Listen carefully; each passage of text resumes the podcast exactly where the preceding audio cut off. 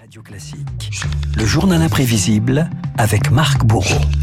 Marc, le photographe, sculpteur et cinéaste Just Jaeckin nous a quittés mardi à l'âge de quatre-vingt-deux ans. Son nom restera à jamais associé à un film mythique. Emmanuelle, retour sur un hédoniste qui a, qui a bousculé eh bien, les codes autant que la société. Pa, pa, pa, pa, pa, pa. Just Jaeckin, Renaud, c'est un peu l'artiste que tout le monde connaît sans le savoir. Une irruption d'abord sur le petit écran. Les célèbres chorégraphies colorées pour la marque D I M, vous en souvenez? eh bien, ah bah ça, oui, David Barou également. Et ben voilà. La jeunesse.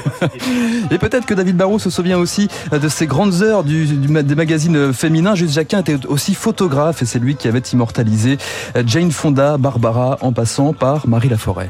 J'avais la chance formidable que les grandes vedettes me voulaient. J'avais fait de très bons films publicitaires, c'est moi qui faisais mes lumières, j'aimais la lumière, j'aimais les cadrages. Donc en fait, il fallait il fallait ramener du mouvement. Emmanuelle, c'était un livre, c'est devenu un film. Juin soixante-quatorze, c'est le tournant donc pour Just Jaeckin. Emmanuelle, une jeune femme qui explore la sexualité sous toutes ses formes en Thaïlande sur un air de Pierre Bachelet. Mélodie d'amour chante le cœur d'Emmanuelle qui bat cœur à corps perdu.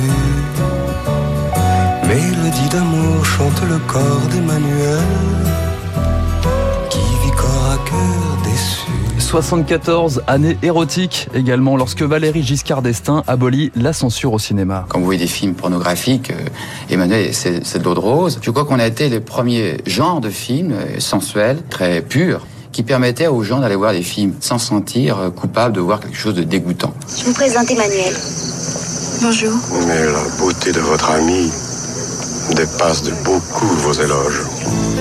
Voilà, alors c'est un peu kitsch hein, maintenant euh, en deux mille vingt-deux, et pourtant à l'époque tout a changé, écrit Paris Match. Emmanuelle, un phénomène de société post-soixante-huit, deux cents millions d'entrées dans le monde, neuf millions rien qu'en France. Le film reste même à l'affiche pendant près de douze ans sur la plus belle avenue du monde. On voit une foule qui part du cinéma Les Triomphes, qui remonte jusqu'en haut des Champs-Élysées, avec Marcel Achard qui attendait depuis deux heures. C'est un film scandaleux qui n'apporte absolument rien. Absolument rien. C'est abject et ridicule. Un scandale et un choc graphique, Emmanuelle. En particulier ce mythique fauteuil en rotin qui a fait le bonheur des enseignes d'ameublement. On a tous en tête cette image, ce fauteuil sur lequel est assise cette jeune femme de vingt et un ans aux cheveux courts, l'actrice hollandaise Sylvia Kristel. Moi, je suis contente d'avoir eu un succès. Il ne faut pas dire que j'ai honte de le faire puisque c'est fait avec du goût. Pourtant, c'est pas la peine de se bloquer dans une seul genre.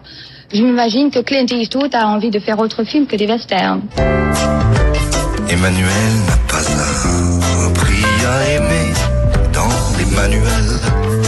Emmanuelle, une véritable saga mise en musique par les plus grands, Serge Gainsbourg, Michel Magne, un triomphe et un fer rouge, surtout pour Sylvia Kristel qui n'arrivera jamais à s'affranchir de son rôle. Just Jaeckin, lui, après le premier volet, est parti explorer d'autres sujets brûlants, Madame Claude, Histoire d'eau, Lady Chatterley, avant de raccrocher la caméra à la fin des années quatre-vingt. À chaque fois qu'on me proposait quelque chose, c'était pour revenir à l'érotisme, les trucs que je puis faire. Je commençais à, à voir que le, le monde changeait. J'ai tout vendu. Je suis parti à la campagne, j'avais envie de racines. Just Jaeckin, discret et pudique en privé, se concentrait euh, ces dernières années sur la gestion d'une galerie d'art. Il se consacrait entièrement à la sculpture, également la sculpture, l'autre passion de celui qui a passé sa vie à sublimer une certaine idée de la société.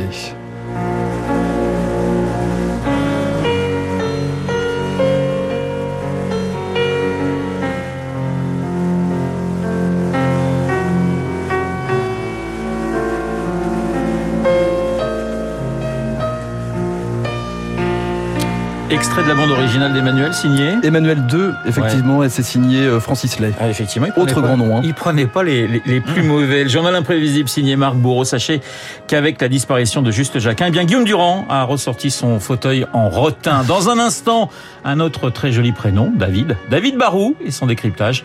On va croquer la pomme dans moins de deux minutes.